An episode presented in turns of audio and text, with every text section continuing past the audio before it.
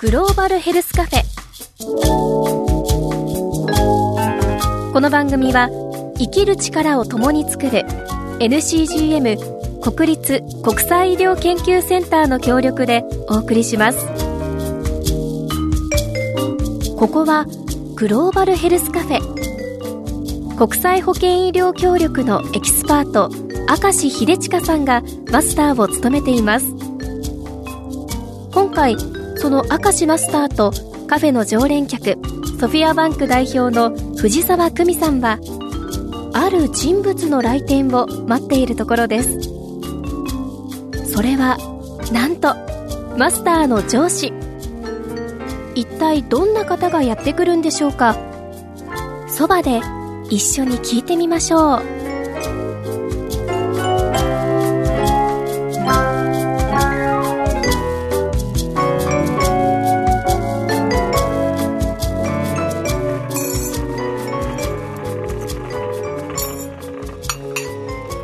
そうなんですね。マスターその人ってどんな方なんですか？とても綺麗な方で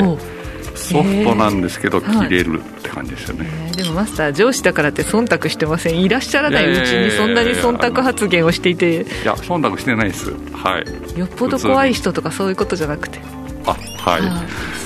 はいそういうふうに思ってます。あちょうどいらっしゃいましたいらっしゃいませ。いやなんかさっきからくしゃみ止まらなくてなんでしょうね。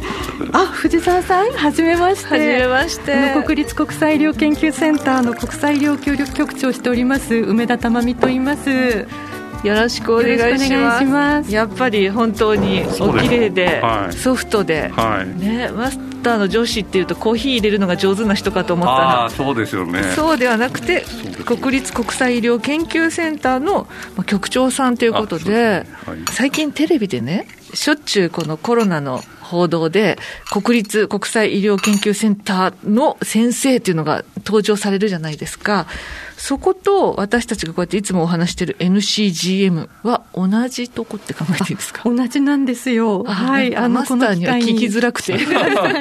上司なので聞いてみようかと思って。あの、病院部門と、それから我々のような国際医療協力をやる部門、局があって、うん、さらに研究所もあって、あと臨床研究センターとか、あと看護大学校という看護師さんの養成の機能もあるという、そういう複合的な機能を持つセンターなんですけれども、はい、ただまあ今回の新型コロナでは組織を挙げていろんな活動をしていて、うん、重症の患者さんなどをですね、早い時期からたくさん受け入れをしたり、あとは治療法の研究開発、診断の研究開発をしたりですね、あとは国際医療協力局もあのいろんな取り組みをしてきたところなんです。なるほど、なんかやっとつながったっていうリスナーさんもいらっしゃる、なんか似てる名前だけど一緒かなって思ってた人が、で、私たちはちょっとあの舌を噛むので、NCGM ということで、略称で呼ばせていただいてるんですけど、マスターの上司さんということで、日頃のマスターはどんな感じなんですか？あまんまこの感じ ですね。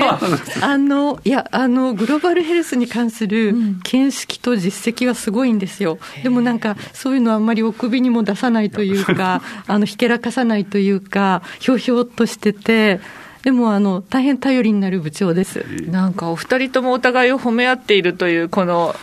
素敵な感じですね。コーヒーも会社で入れてらっしゃるあそうですね。コーヒーちょっと裏で入れてきます。じゃあ早速今日はあの局長梅田さんってお呼びしていいかしら、はい、じゃあ梅田さんにいろいろ伺っていきたいんですけどまあコロナでね、えー、もう NCGM も一体となって取り組んでらっしゃるってことでしたけど、まあ、この1年振り返っていかがでしたか？あの、まあ、NC チームの中でも特にまあ私の局の話をしたいと思うんですが、うん、あのやはり国際協力っていうのはあの現地に行って現地の人たちと会って話をして一緒に考えて何か行動していくということをやってるものですからそれがまあコロナで行き来ができなくなりましたですよね、うん、なのでそこは非常にこう難しい局面になりましたですね、国内とかはどうなんですか、まあ、国際局ですけれども。そうそうなんです、うん、あのまずですね私どものその NCGM で、うん、あの一番最初は去年の1月の終わりにですね、うん、チャーター便であの武漢在住の日本人の方々が帰国されましたよね、はい、でその方々の健康診断というのをあの引き受けたんですがで我々も同じ組織の中にいるので医師看護師それから自分スタッフも、あの一緒になってですねあの帰国された方々の健康診断をやったり、あとはそれからあの、えー、発熱外来で検査を求めてこられる方が、はい、あの並んでこられてですねそういうところにもあの応援要員を出したり、まあ、NCGM の中でもサポート体制を組んでたんです。でそれがまあまず第一段階ですけど、うん、そのうちあの NCGM 外にもいろんな活動をするようになりました。あそうなんですね、はい、でマスターも中心になっていろいろですね。要はプロジェクトの立ち上げですね。というようなところも長年国際協力をやっていた現場調整力が生きたんじゃないかなと思いますね。マスター、全然そんな話教えてくださらなくて、今日すごい、改めてマスターを尊敬してしまいましたけど、やっぱり国際協力をしているからこそ、今の時代でも、そういうこう感染症の対策されているから、知見がいっぱいあるんでしょうね。こう今までそういう、どちらかというと途上国のためにやってこられたノウハウで、日本で同じようなことをやるって思ってもみなかったんじゃないですか。ただ、あの、例えば、あの、東日本大震災とか、ああいう時に、病院は医療支援っていうか、医療を行うと。で我々はどちらかというと、活動を組み立てていくっていうか、それを継続的にできるようにどうしたらいいのかっていうような途上国でやってることの延長っていえば延長なので、えーまあ、今回のコロナも、えー、そういう意味でそういうのが、まあ、生きてる部分もあると思います。でもですね、これはあの、うん、まあ、感染症、そもそも先進国はみんな感染症って克服したと思ってたと思うんですよ。ところが、今回のコロナは、うん、あの実はあの先進国の方が逆に途上国よりもあの非常に深刻な状況になっているところもあるんですけれども、そういうところを目を向けていくと、やはり例えばアメリカにしてもイギリスにしても、うん、あの大きな影響があるのは、あの人種的なですねマイノリティの方だったりあるいは貧困層であったりっていうふうな、なのでやはりその感染拡大したことによって社会の弱い部分そういうところに非常にですね深刻な打撃を与えてるなというのはあります、そういうところはきちんと目を向けていかなきゃいけないっていうふうに思いますね、なんかこの番組でもずっとこう SDGs ってやってきた中でこの先進国でも取り残される人がしかもマスターの専門分野である医療で起きてるって、ちょっと衝撃的。そうですよね、うん、SDGs の中でその、えー、今、保険分野ではその中でもユニバーサル・ヘルス・カバレッジっていう、UHC っていう、まあ、簡単に言うと、えー、保険医療サービスが受けられ、誰でも受けられるっていうのと、うん、まあその経済的な困難なしに受けられる。例えば日本で言うと国民皆保険みたいなものですけど、まあそういう組み合わせだとするとですね、先進国って言われる国々、イギリスとかフランスとかですね、ユニバーサルヘルスカバレッジ、UHC はもう達成してると。うんだから、なんとなく安心だったはずなのに、コロナ騒ぎでですね、そういうところでたくさんの方が感染して、たくさんの方が亡くなってるっていうことが現実に起きてて、一方、その途上国って言われて、いや、UHC がまだ達成してないね、支援しなきゃねって言ってた国々の中でも、あんまりそういう波をかぶっていないというか、そういうところもあって、いや、先進国で UHC 達成してたはずなのに、うん、なんでこうなっちゃってるのかなっていう、実はその国民っていう範疇にからちょっと、えー、そういうふうに認識されづらい、うん、例えば外国人の、うん、えー、労働者の方とか、えー、あるいは難民とかいう方たちが、どうしても取り残されがち、だからそういうところに目を向けるっていうことを、突きつけられたんだなっていうふうには思いますね。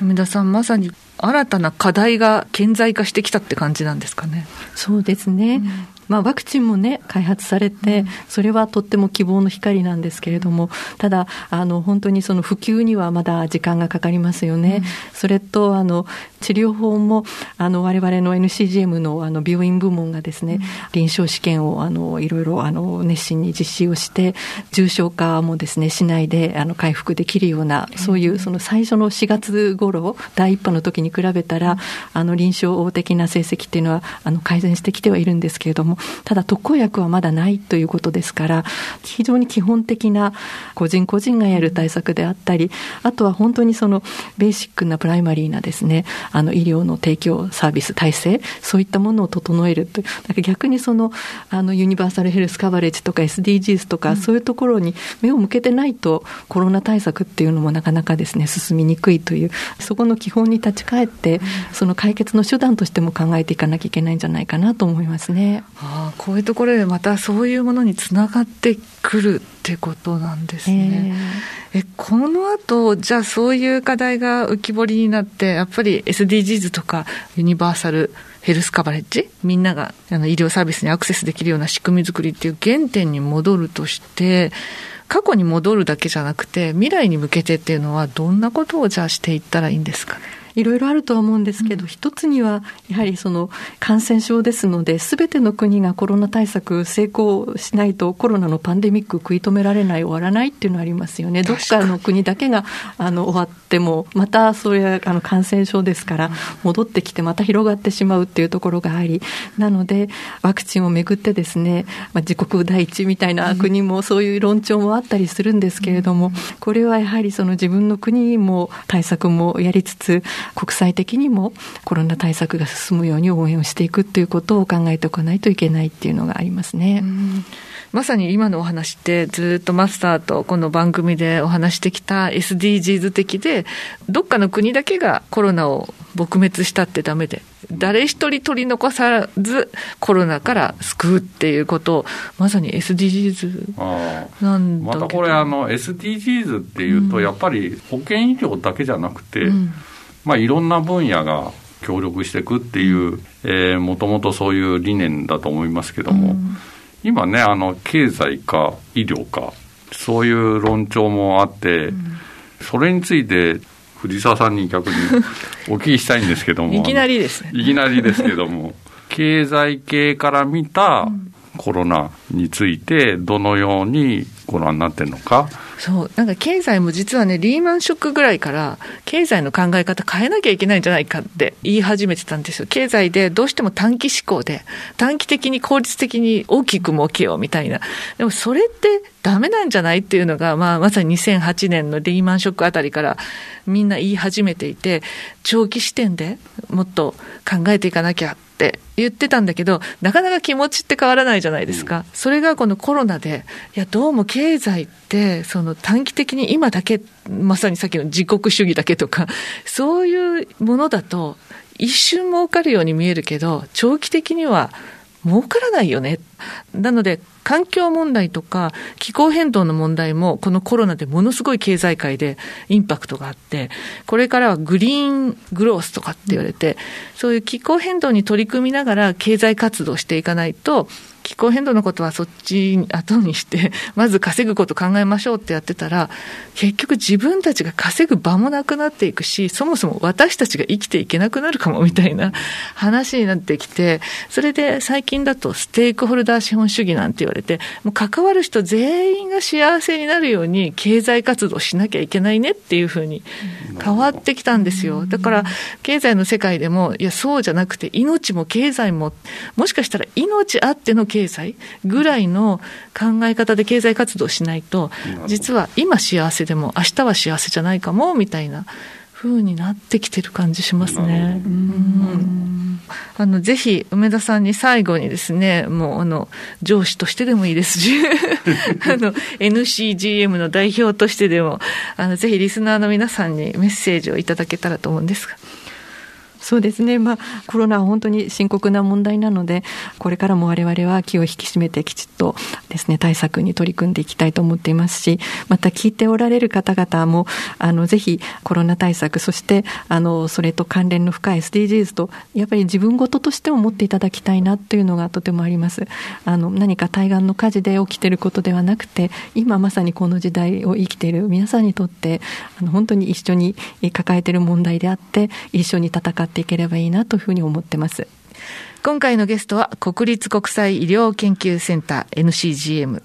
えー、国際医療協力局長の梅田珠美さんでした。梅田さん、ありがとうございました。どうもありがとうございました。ありがとうございました。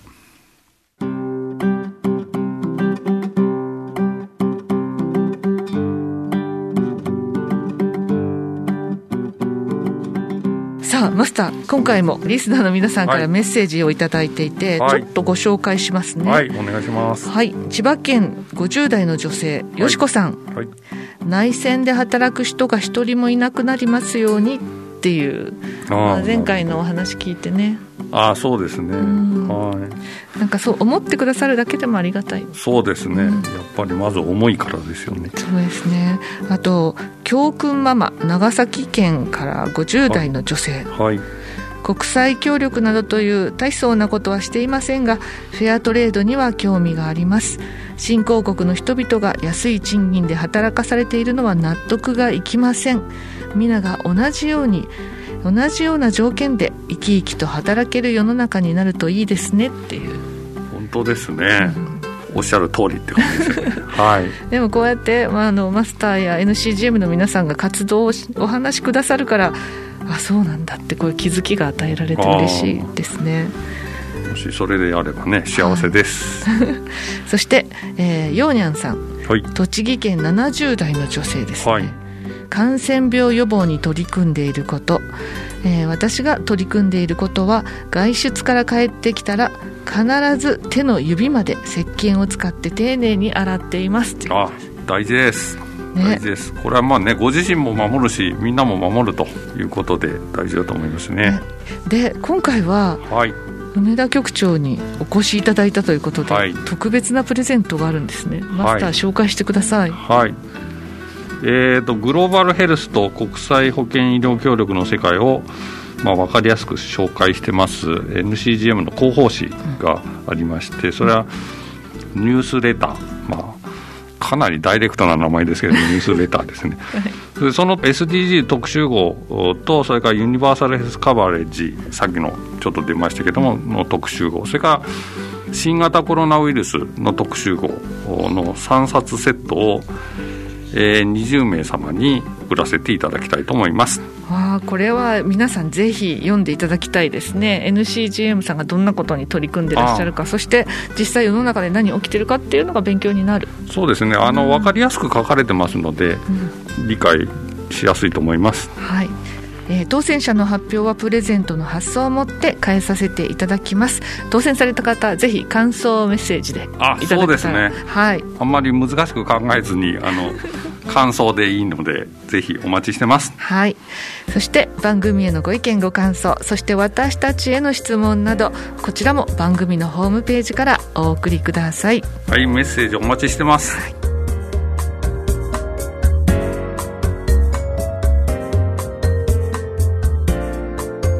グローバルヘルスカフェ。この番組はポッドキャストでもお楽しみいただけます。ラジオ日経のホームページからグローバルヘルスカフェのサイトにぜひアクセスしてください。グローバルヘルスカフェ。